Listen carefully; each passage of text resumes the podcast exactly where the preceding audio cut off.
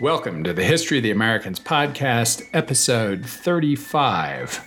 I am your host, Jack Henneman, and we are recording this episode, Sir Francis Drake Around the World in 1018 Days, Part 1, on August 20th, 2021, in Austin, Texas. Support services for this episode were provided by the Cuban Creation Cigar Bar on Toulouse Street in New Orleans, French Quarter.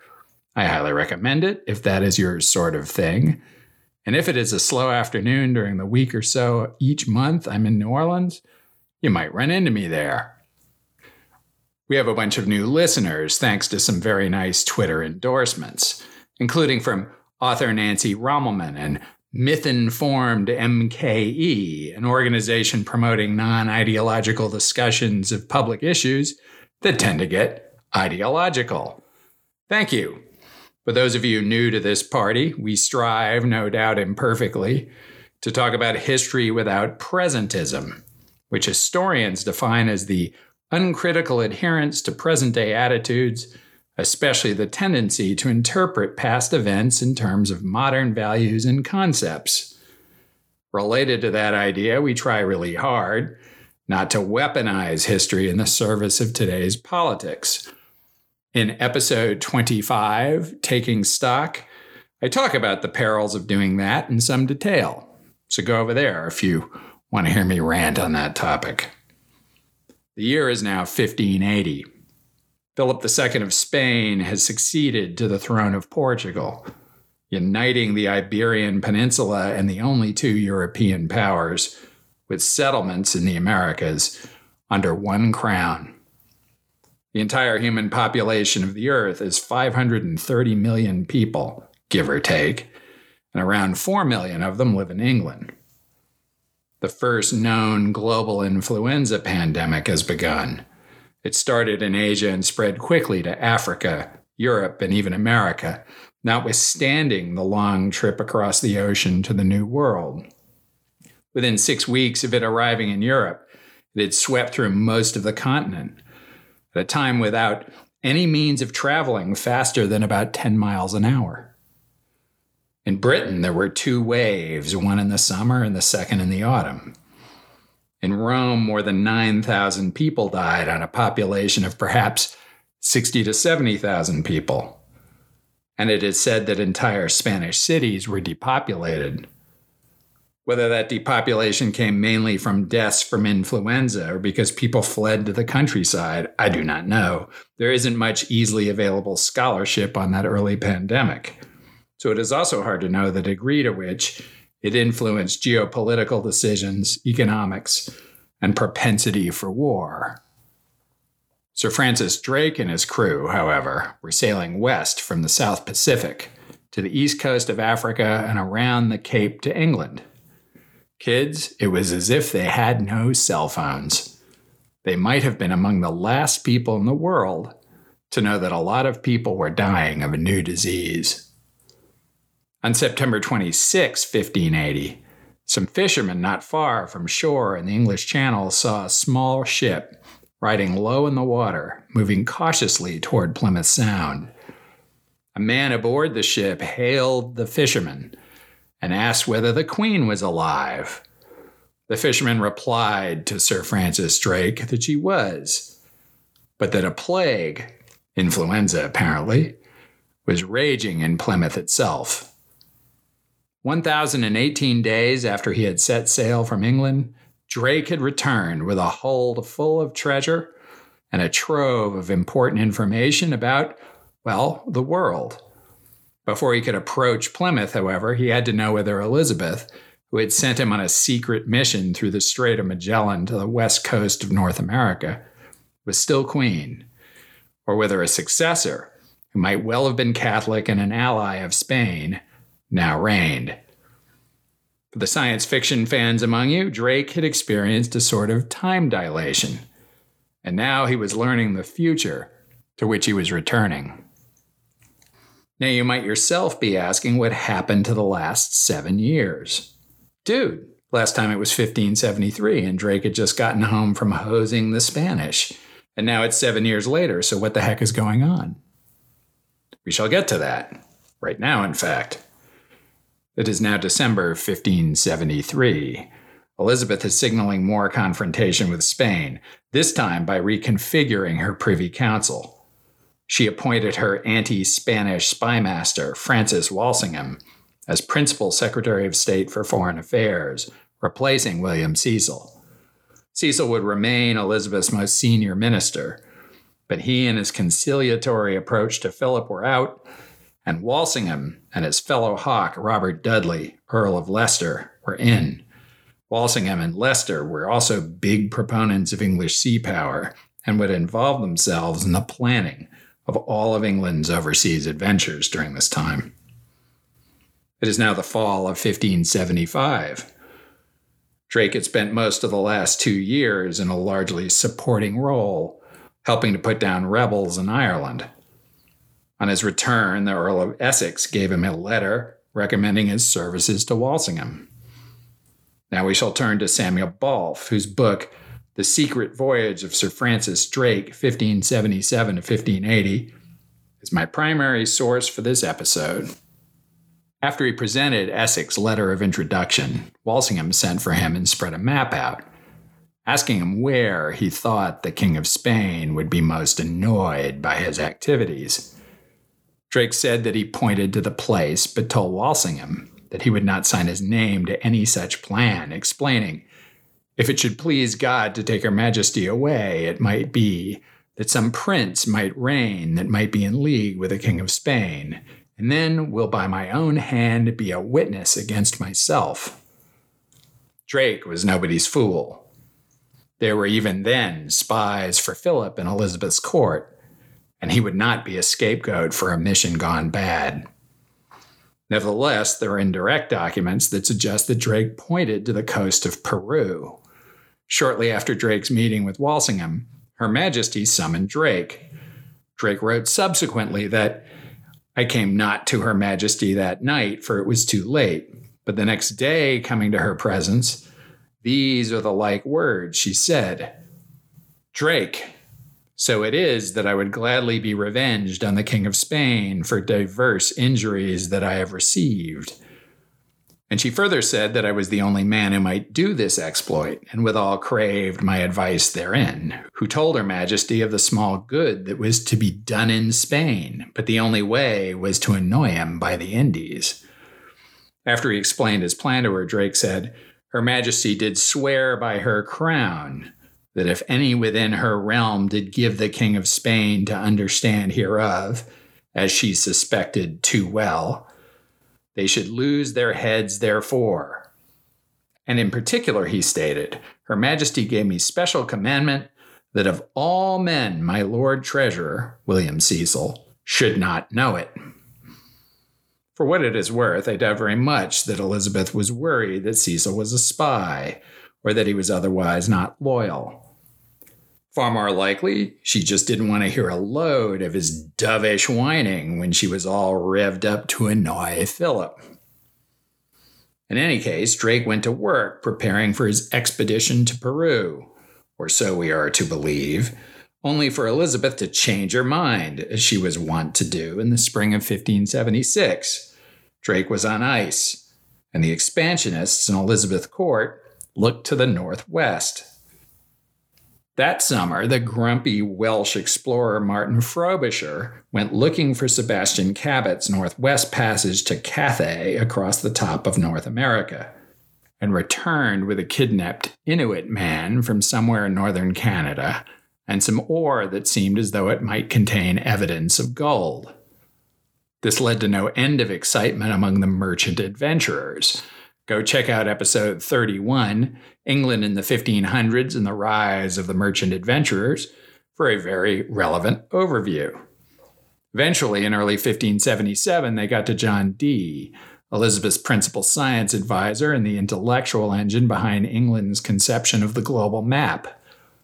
Dee concluded that continued exploration of the Arctic West would fail if it were not certain that a passage into the Pacific existed at the other end. That imagined connection, known as the Strait of Anian, in Dee's words at the very end of the world from us, ought to be the next target of English exploration. After some backing and filling, this would become Drake's secret mission. On July 9, 1577, Francis Drake reported into the government. The same Francis hath of late caused to be erected, made and builded at his own expenses, proper cost and charge, one ship or vessel called the Pelican of Plymouth, of the burden of 150 tons. Here's how Bawlf describes it quote, little more than 100 feet in length overall and perhaps 21 feet in beam. The Pelican was not a large ship by the standard of the day, especially considering the tasks she would be expected to perform. To the casual observer, she was a typical merchantman, a three masted bark of the French type. However, from the outset, her design had been conceived to suit Drake's purposes. Her hold was large enough to carry four prefabricated pinnaces, as well as supplies and provisions, and her sturdy oak timbered hull was specially double planked to ensure the stresses of the long voyage. Fully laden, she drew only 13 feet of water, enabling her to operate in shallow coastal waters. Her mainmast rose to a height of about 90 feet, and she had double canvas sails, including special topgallants to make the most of a light wind and enhance her sailing speed. I've made a lot of special modifications myself. Han Solo and Francis Drake, both smugglers and audacious navigators who made it their business to vex an empire, had a lot in common. Back to Bawlf. Appearances aside, the Pelican was also much better armed than any merchantman.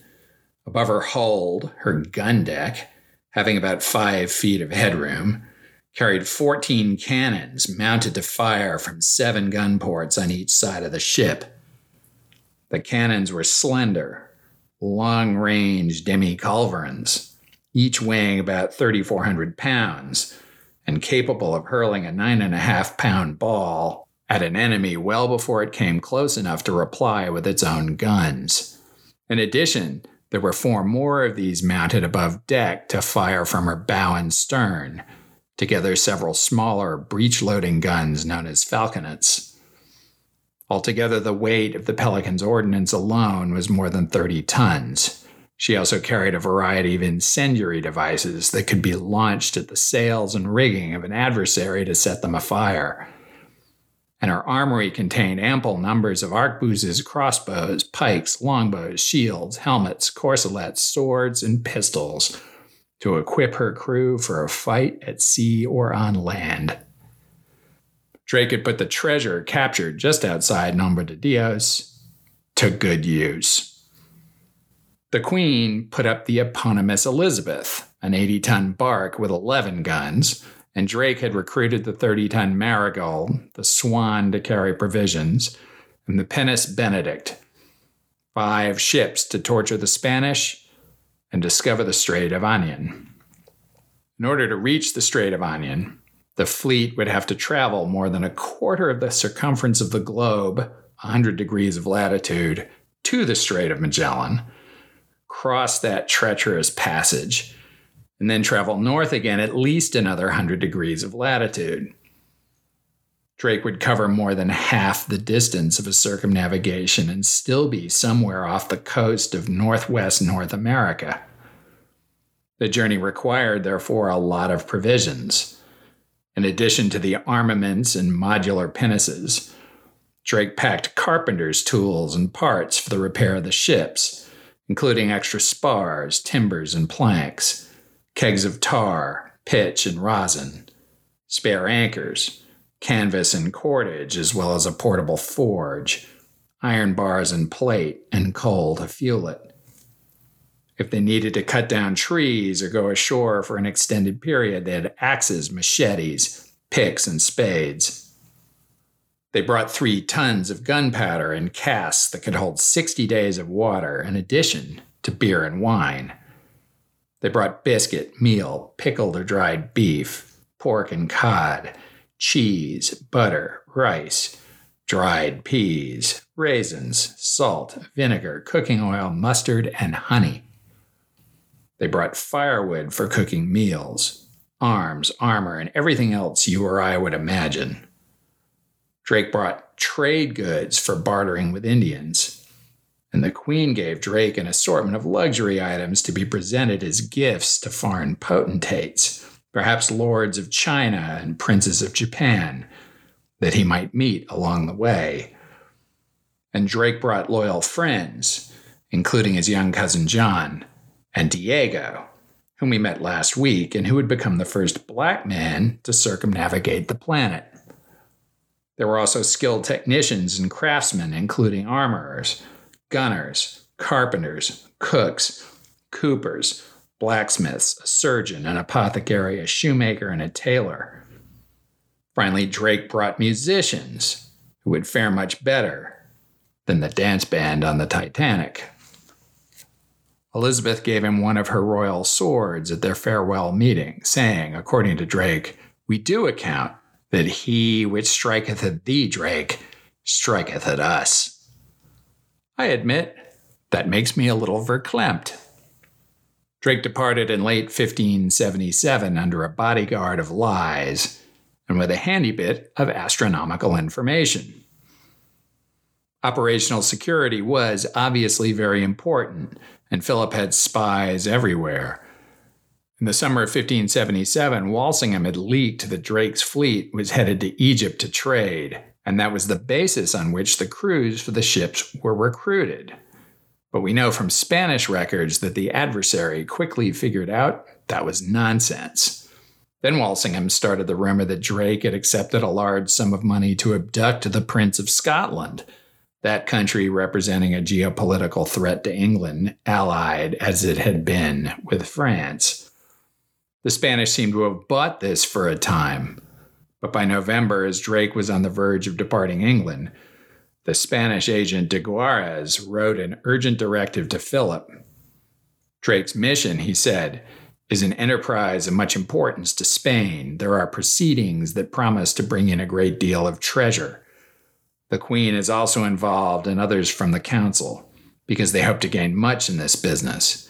It is important for Spain to know the location in order to send them to the bottom of the sea. Regardless, secrecy by royal command was the order of the day, so few people who had volunteered for this mission knew where it was actually going until December 13, 1577, when the fleet had departed England and was out of sight of land.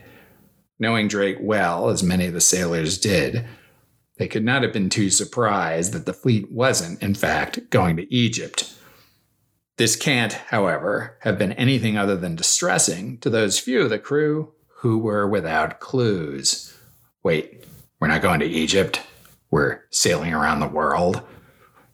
Now, about that astronomical information. Devoted and attentive listeners to the podcast and randomly knowledgeable people know that European navigators in the 16th century were capable of marking latitude, but could not, as a general rule, reliably measure longitude. Longitude, as you might imagine, is closely related to time because the Earth rotates with reference to heavenly bodies. Without having an accurate means to measure time anywhere in the world versus some reference, such as the prime meridian running through Greenwich, England, for example, all the math in the world won't tell you where you are versus the heavenly body against which you are fixing your location. Navigators needed to wait until somebody invented a clock that would work at sea accurately over long periods of time. And that did not happen until well into the 1600s. Telescopes helped too because they increased the number of local heavenly bodies against which to measure. But wait, I said, general rule. If you knew that an astronomical event was going to occur on a specific date, and if you could calculate what time that event would occur at various other points on the globe in advance, you could get a decent approximation of longitude by estimating local time at the moment the event occurs.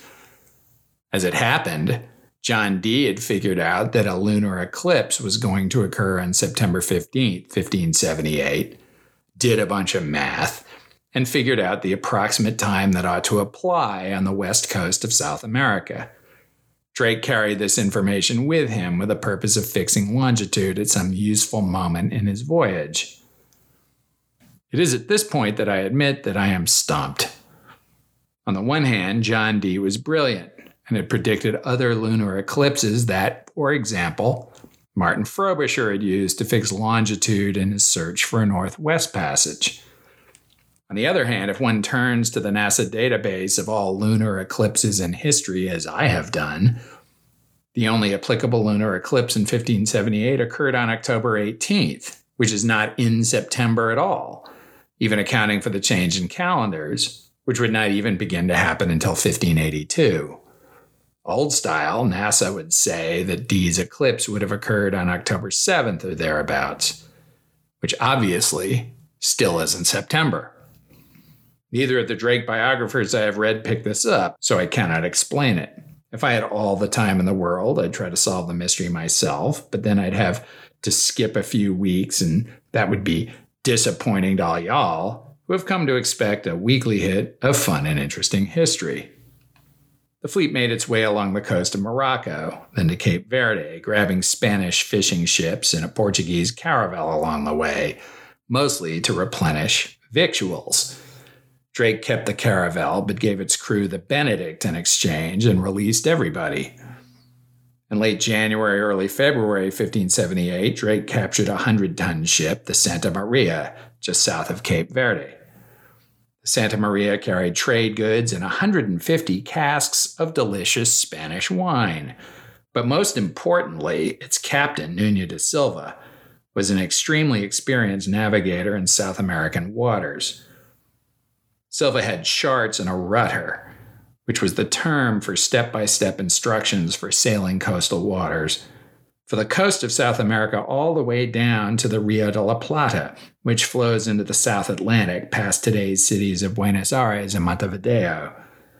When Drake told Silva he was sailing for the South Sea, still the term for the Pacific, Silva said he wanted to come along. You know, sometimes you've just got to say, what the heck? Drake brought Silva aboard the Pelican and told him he would be compensated for his ship, which Drake renamed the Mary when all was said and done. The fleet crossed the equator on February 17th and found itself in the doldrums for about 10 days, barely moving under the intense tropical sun. It was not all bad. All the lice suddenly died en masse, so that was a blessing and daily downpours replenished their supply of fresh water. Flying fish would hit the sails and land on the deck, and the sailors would use them to bait hooks for tuna. By the end of February, the breeze picked up and Drake's fleet set fair for the coast of Brazil. The fleet traveled south for a couple of months, passing the southernmost point of European settlement, São Vicente at 24 degrees south, still almost 900 miles north of Rio de la Plata, in the first half of March, and reached the mouth of the Great River on April 14th. Along the way, the fleet encountered perils, both external and internal. At various points, fog and storms separated the fleet, and Silva's guidance was essential to avoiding shoals that could reach far offshore the internal threat was more significant, but ultimately tangential to our mission, even if Drake's biographers spill a lot of ink over it. So I'm going to give it short shrift. In a nutshell, a malcontented gentleman named Thomas Doughty had been making trouble, talking against Drake, raising questions about Drake's fitness for command, claiming that he, Doughty, was supposed to have joint command of the fleet, and so forth. Drake would put up with this for some time, warning Doughty, but eventually Doughty's behavior undermined morale and encroached on muteness. Drake eventually arrested Doughty and tried him before a 40 man jury, before which Doughty let slip that he had leaked the plans for the mission to William Cecil, which Elizabeth had expressly forbidden. Drake and the jury had what they needed, and Doughty was condemned. Even in this, though, Drake was courteous, hosting Doughty for a last meal and praying with him.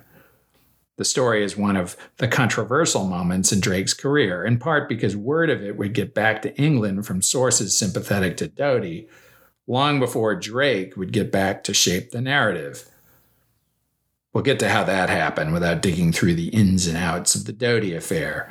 Suffice it to say that my own sympathies are with Drake, for the simple reason that mutiny is intolerable on a 16th century circumnavigation. Indeed, Drake had precedent. Magellan had executed mutineers in 1520 at almost exactly the same place as we are about to see. On April 27th, the fleet left the estuary of the Rio de la Plata and almost immediately encountered a storm. When the gale abated, the Swan and the Mary were nowhere to be seen. Drake headed south with his now diminished fleet, hoping to catch sight of the missing ships along the way. He reconnected with the Swan on May 12th, but it would be mid June before the fleet would happen upon the Mary, Silva's old ship, which had been at sea for two months without ever going ashore because her captain did not want to miss the fleet if it passed by. On June 20th, 1578, the shortest day of the year in those parts, the fleet approached Port St. Julian, a sheltered bay within a hundred miles of the entrance to the Strait of Magellan, where the eponymous explorer, we're saying eponymous a lot this week apparently, had paused during the southern hemisphere's winter. It was here that a mutiny had arisen in Magellan's crew 58 years before. The scaffold on which he had hung the leader of the mutiny still stood, the bones of the condemned man now scattered on the ground beneath. Magellan had not even given him a Christian burial. Drake and some men saw signs of Indians. Hoping to trade and establish good relations, the English approached. After feigning conviviality, the Indians attacked, wounding Drake and killing two of his sailors. Surrounded and outnumbered, the English survived only because Drake grabbed a misfired arquebus from a fallen soldier, reprimed it, marched forward at risk to himself, and blasted a hole in the chest of the Indian leader at point blank range. Drake attributed the hostility to the local Indians quite at variance from others they had met along the coast of South America, to cultural and perhaps actual memory of depredations at the hands of Magellan and his men. You can count on Drake to blame the Spanish eight days out of seven. It was also here that Doughty was tried and convicted and sentenced to death. Doughty chose the axe rather than hanging or firing squad, and he and the two Englishmen who died in the fight with the Indians were buried with full Christian ceremony in marked graves. Drake had the now ancient bones of Magellan's mutineer interred adjacent to the other three, also with a headstone engraved in Latin. Somber and sober as all of this was, sailors are going to be sailors and have their fun when they can have it. The Pelican's Cooper, Kids, a Cooper is a barrel maker. Pulled down Magellan's scaffold and cut the timber for it into pieces from which he fashioned drinking tankards. I'm going to take a stand right now and say that a small barreled tankard crafted from the scaffold erected by Magellan to execute traitors might well be the coolest true souvenir in history. If you can think of a cooler one, Send me a note. The fleet stayed in Port St. Julian for two months, careening their ships and staying out of the worst of the southern winter. Port St. Julian is roughly as far south as England is north, and the Little Ice Age, a multi century stretch that was unusually cold, at least compared to the Middle Ages, was in full swing. This was not a happy time for Drake's sailors and scurvy began to spread through the fleet. And we know scurvy today to be a disease of deficiency in vitamin C. It takes about a month of no vitamin C for the disease to set in. And once it does, it can kill you quickly. Today, the prevention and treatment is easy. If by some reason you go a long time without randomly eating fruits or vegetables, gobble some vitamin C supplements. In the 1580s, though, was not well understood and very deadly. According to the Wikipedia entry on the disease, on long voyages, fully half the sailors would be expected to die of scurvy. It would not be until the 18th century that a Scottish surgeon with the Royal Navy figured out that eating citrus fruit would cure it. Drake, however, must have had the sense that diet would matter. He experimented with different foods and at various points sent his men into the woods to look for edible plants that could be cooked into stews. At Port St. Julian, he added seaweed to an oyster stew that he directed be served to his men. All but two recovered, a fact that was noted as significant in accounts of the voyage. The question was whether Drake was unique in believing that there was a connection between diet and scurvy, or whether there was lore among experienced long distance sailors that substituted for actual scientific knowledge. By mid August, the ships had been careened, and even as winter persisted, Drake was eager to get through the strait to the Southern Ocean. Before the fleet departed, however, Drake felt he had to address the divisions over the Doughty affair, which he believed were driven by the profound class differences among his officers and men between the gentlemen and the sailors. We shall conclude this episode with Drake's words, which I have tweaked slightly to make them more understandable to modern ears. Quote, I am a very bad orator, for my bringing up hath not been in learning. But whatso I shall here speak, let any man take good notice of what I shall say, and let him write it down, for I will speak nothing that I would not say and defend in England, yea, and before her majesty. Thus it is, my masters, that we are very far from our country and friends. We are compassed on every side with our enemies. Wherefore we are not to make small reckoning of a man, for we cannot have another man if we would give for him ten thousand pounds.